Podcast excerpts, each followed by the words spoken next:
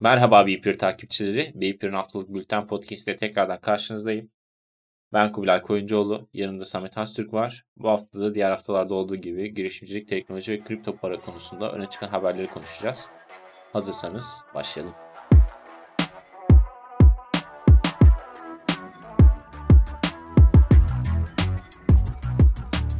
Samet hoş geldin.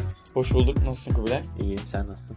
De önce iyiyim. ben sordum nasılsın. Ya, Yoksa benden girdim araya. Yakında sunuculuğu da alırsın benden. Ee, şimdi bak nasılsın alınca şey yapamadım bak devamım bozuldu. Neyse şey Devam, yapayım. devam. Hani haberlere giriş yapayım direkt. Ee, ilk haberle de başlıyorum. Tabii. Ee, Teknopark İstanbul girişimi Livet e, 2 milyon değerlenme ile 400 bin dolar yatırım aldı. Ee, zaten şeyden de tek, Teknopark İstanbul'dan da geçen haftalarda haberinden bahsetmiştik. Evet, Yeni evet. bir e, üst diyelim ona biz Evet. açıldı. Ee, bunun da etkisi olmuş mudur olmamış mıdır tabii tartışılır. Ee, Livet yatırım aldı. Livet'ten de bir kısaca bahsetmek gerekirse e, biliyorsun ikimiz biraz da haşın neşiriz. İşte bu yayıncılık artık internete taşınıyor işte Twitch, Facebook sayesinde ya da YouTube yıllardır yaptığı üzere. Ee, bu yayıncılığın içerisine de interaktif ya da normal reklamlar işte giriş yapılıyor izleyicilere sunuluyor. Genellikle de e, abone olmayan ya da parasız izleyen, ücretsiz izleyen izleyicilere sunuluyor bu reklamlar ki Hı hı. yayıncılar buradan da bir gelir kapısı elde ediyorlar. E, Livet de bunlar üzerine bir çalışma yürütüyordu. Öncelikle nasıl buldun haberi? Sonra istersen Livet üzerine. Öncelikle hayırlı olsun. Yani yine yüklü miktarda bir yatırım gelmiş. Sevindirici. İnşallah bir gün biz de alabiliriz bir yatırım. Sonra devamında benim hani bu Twitch reklamlarıyla vesaireyle bu Livet'le ilgili söylemek istediğim bir şey var. İlk benim ilk denediğim girişimlerden birisi olabilir bu. Biz tabii o zaman kodlama modlama beceremediğimiz için biraz şeyde kalmıştık. Sen de biliyorsun. Bu Twitch'in extensionları ilk getirdiği zaman işte dışarıdan reklam nasıl gösterebiliriz vesaire diye üstüne çalışmıştık. Çok tane becerememiştik. Becermişler sağ olsunlar. Bayağı da iyi bir yatırım almışlar. Ki zaten arayüzün çalışma şeyi vesairesi de çok güzeldi. Çok ufak pop-up'lar çıkıyor. Alttan işte ne bileyim yazılar geçiyor falan. Çok güzeldi yani gerçekten. Hayırlı olsun diyebilirim. Ya zaten reklamcılık sektörü orada açılan alan yani Twitch'te özellikle o extension eklentisi geldiği zaman Twitch'in hani böyle dışarıdan üçüncü parti yazılımlara vesairelere izin verdiğini gördüğümüz zaman hani bizim de aklımıza gelmiştir. Belki çok daha fazla insan aklına gelmiştir. Ama tabii yapması ciddi manada zordu. Başvuru süreçleri vesaireleri zordu. Ve işte hani bir işi doğru düzgün ilerletmek gerçekten zor bir şey. Ve hani bu noktaya gelip işte 400 bin dolar yatırım almaları gerçekten çok kıymetli. Ya işte dediğim gibi internet yayıncılık aslında dinamik bir sektör. Hı hı. Ve yani çok çabuk gelişmelere açık bir sektör. Bu yüzden de bu konuda işte yazılım girişimlerine de aslında bir bir sürü fırsat tanıyor. Evet evet ya ürün yerleştirmesidir başka bir şeydir hep türlü türlü reklamcılık stratejileri oluyor. İşte virallerdir vesairedir. Bu da Evet. onlar bundan biriydi yani yeni kapı açılmıştı. Çok insanların sonuçta yayının tamamını engelleyecek şekilde yapsan bunu kullanılmaz bir şey bu. Ama yayın devam ederken işte küçük bir pop-up bir yerden bir ne bileyim chat etkinliği şu bu gibisinden işlerle kotardıkları için gerçekten ellerine sağlık. Güle güle harcasınlar güle güle büyütsünler şirketlerini. Okey. Buradan da o zaman şey kısaca bu Facebook dedik. Ondan da bir haber var. Ondan bahsetmek istiyoruz. Ee, Facebook akıllı bir gözlük duyurdu. Evet. Aslında daha önceden duyurmuş. Bunu ben, ben- benim gözümden kaçmıştı da yani çıkışında artık sızdırıldı çıkışına çok yakın bir zaman önce. Ve zaten Evet, evet. hemen sızdırmasının ardından da çıktı bu gözlük. Evet. Ee, Facebook Ray-Ban ortaklığında bir gözlük ortaya koydu ve e, akıllı gözlük diye sundu bunu. Ama işte Google'un da denediği gibi işte bu sessiz rehber üzerinden arama yapma, işte search etme ya da işte interaktif bir şey yok. Ya da işte sanal gerçeklikle özdeşleştirilmiş bir teknoloji de yok. Hı hı. İşte cam teknolojisi olarak. Sadece şu var. iki tane kamera var. Ee, kamerayı işte bu iki kamerayı aktif hale getiren bir tuşu var. Ve işte bunları daha sonra Bluetooth ortamıyla e, sosyal medyanıza ya da işte bilgisayarınıza aktarmanız yani medya olarak aktarmanızı sağlayan bir teknolojisi var. Ya bayağı gözde iki kamera takıp Evet evet birazcık öyle olmuş. Yani tasarımda dümdüz gözlüğün iki kenarına kamera takmış gibi. İlla geliştirilecektir. Yani sonuçta Google'da Google Glass ile çıkarttığı zaman bambaşka şeyler gösteriyordu ve hiç neredeyse hiçbirisi olmadı yani. İşte zaten sağ üstte mi bakacağız oraya mı bakacağız falan gibisinden. Ya bu akıllı gözlük işi birazcık sıkıntılı bir iş. Bu hani Google'ınki kamerasızdı. Ama o zaman da işte nereye bakacağız işte biz gözümüzün içinde mi olacak sağa mı döneceğiz bilmem neye mi döneceğiz gibisinden tuhaf sıkıntılar çıkarmıştı.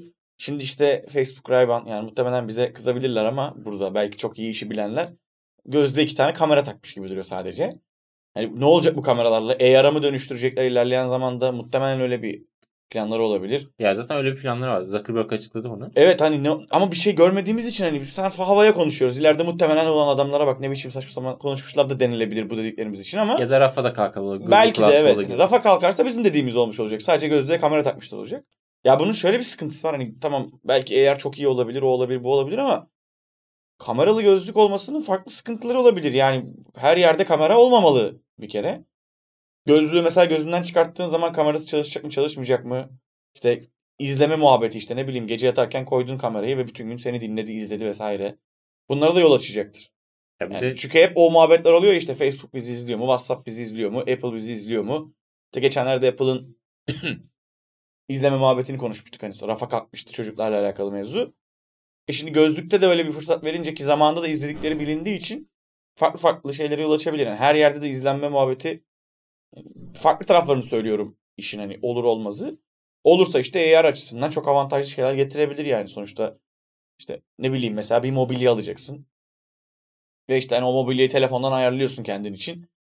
Odanın orasına bakıyorsun gözlükte ve gözlükte öyle gösteriyor sana mesela. Mobilya oradaymış gibi gösteriyor. Bu müthiş bir avantaj sağlar sana. Fotoğrafta görmekten daha ayrı. Fotoğrafta yapılıyor bu zaten şu an. İşte mesela Ikea'da bir koltuk beğendin. yapılıyor. Aynen bir uygulamada yapılıyor. Bir koltuk beğendin. Duvarın arasına koysam nasıl durur diyorsun.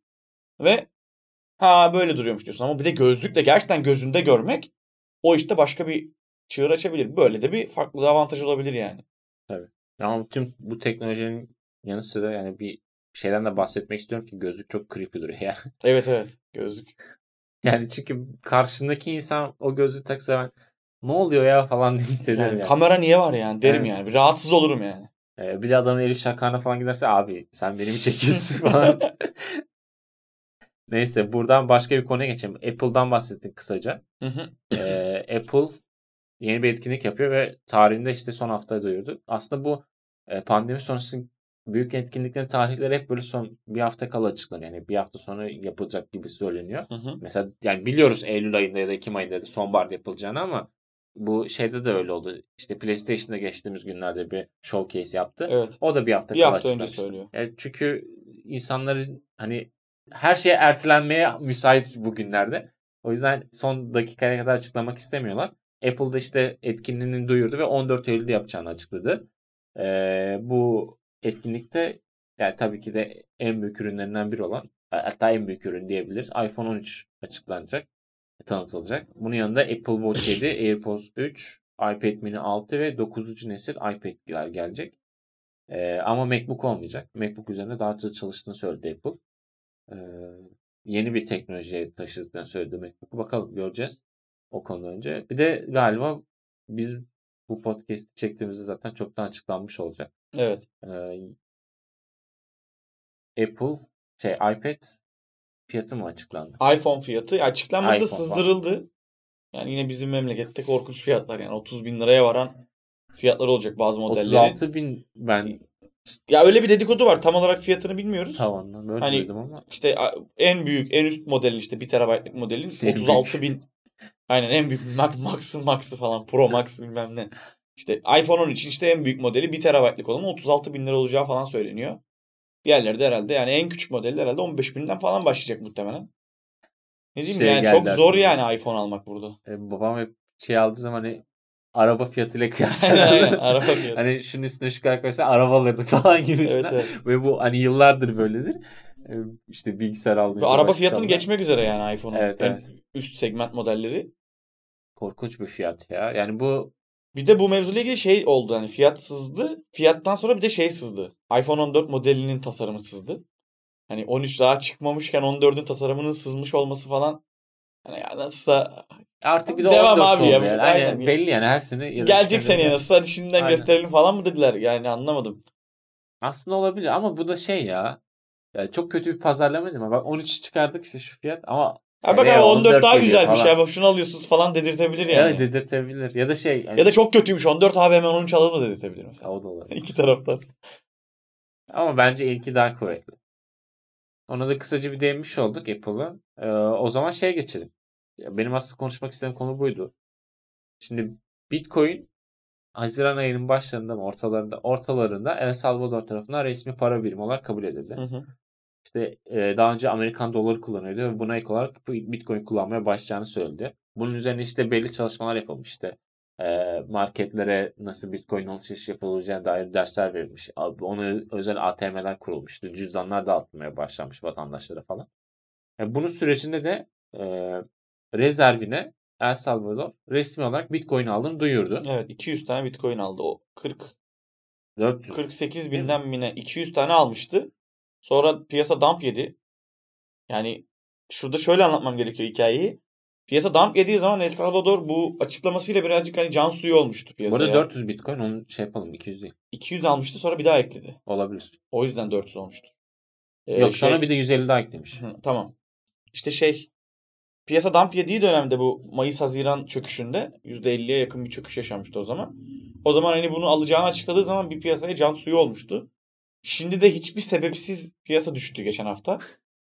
Şimdi de işte El Salvador aldığı için diyorlar falan hani El Salvador'dan dolayı falan diyorlar. Bir sebebini bilmiyoruz şu aşamada. Artık hani o noktaya geldi mevzu. Eskiden bir FAD dediğimiz işte bir sahte haber atılırdı ya da işte bir fiyat baskılayıcı bir haber mesela atılırdı. Amazon Bitcoin'i kullanmaya başladı. Mesela işte Amazon Bitcoin'i kullanmaya başladı. Yükseltici bir haber ama işte mesela Çin Hindistan yasaklayacak haberi.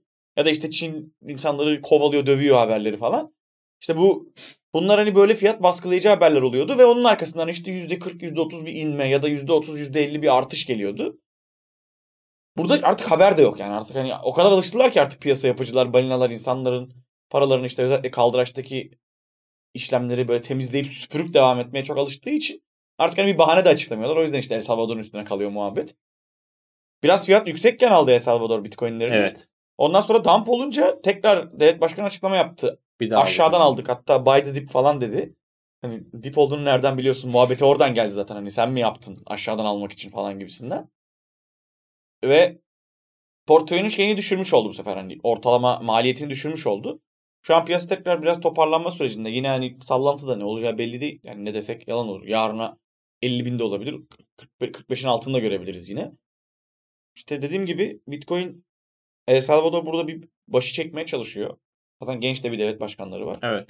Çok yani ön Popülist planda oluyor. Evet evet. Çok ön planda olmaya çalışıyor yani bu konuda. Bence burada yanlış yapmıyor. Bence çok kıymetli bir şey yapıyor. Yani bizim de hani yasaklamalar vesairelerden ziyade hani Bitcoin alalım gibi şillemekten bahsetmiyorum ama yani en azından Merkez Bankası'nın bir tasarrufu olmalıydı bence bu konuda.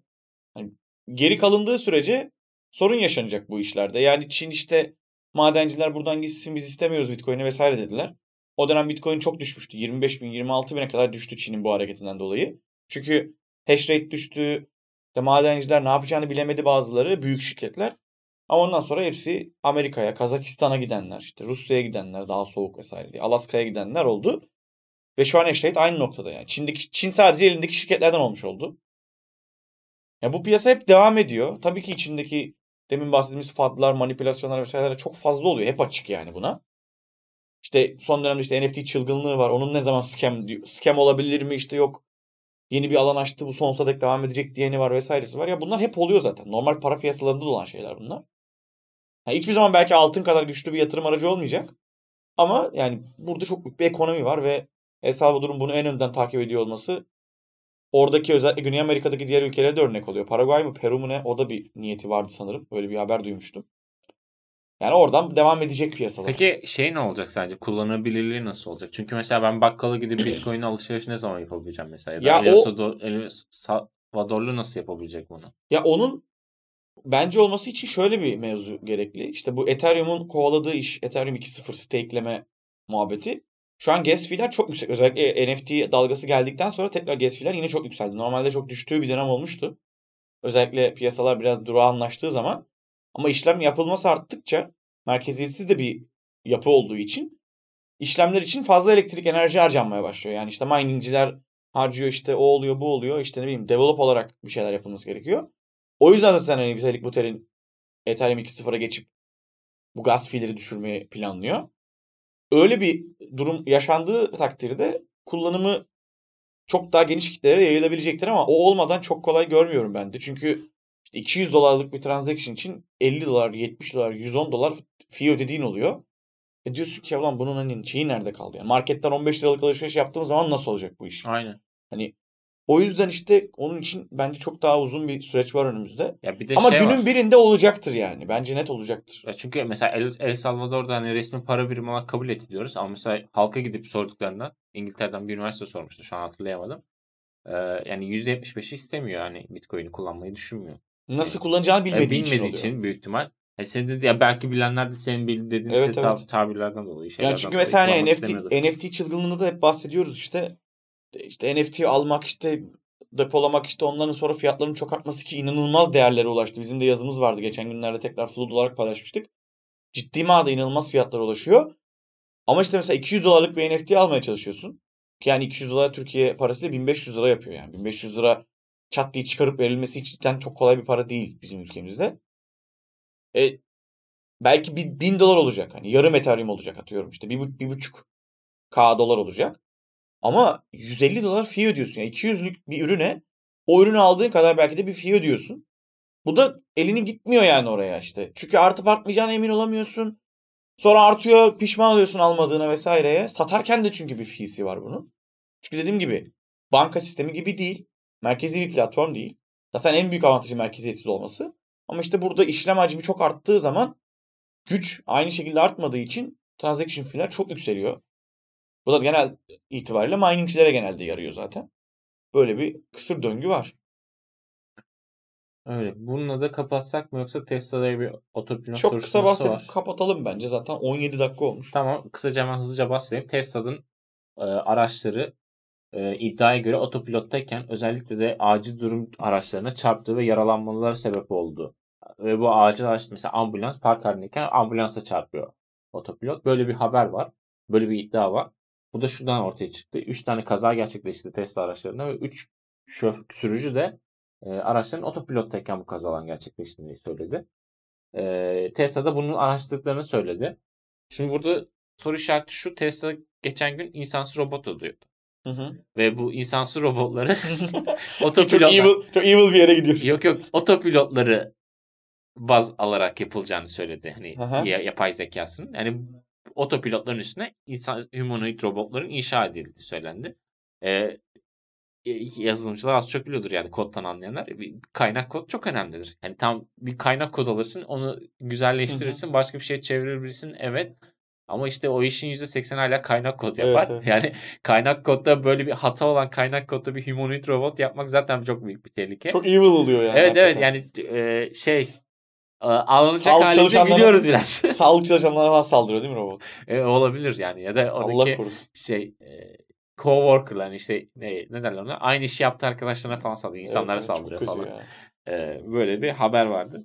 Bunun altını çizmiş olalım. Daha aslında pek çok haberimiz var. Her zamanki gibi podcast'imiz aynen yetmiyor. 20 dakika bize. Ee, Beeper takip etmeye devam edin öyle diyelim. Ee, haftalık yazı olarak bülten de çıkıyoruz orada. Daha çok habere yer veriyoruz. Onu da okuyabilirsiniz. Ee, o zaman bu hafta da kapatıyorum izninle. Tabii. Söyleyecek ekleyecek bir şeyin yoksa. Yok yeter çok Ee, konuştuk. tamam. Ee, sevgili Beeper takipçileri bu haftalıkta bülten haftalık podcast'in haftalık bülten podcast'in sonuna gelmiş olduk. Ben Kubilay Koyuncuoğlu. Yanımda yine Samet Astık vardı. Çok değerli dostum. Ee, bir sonraki haftalarda tekrar görüşmek üzere. Kendinize iyi bakın diyorum. Hoşçakalın. Hoşçakalın.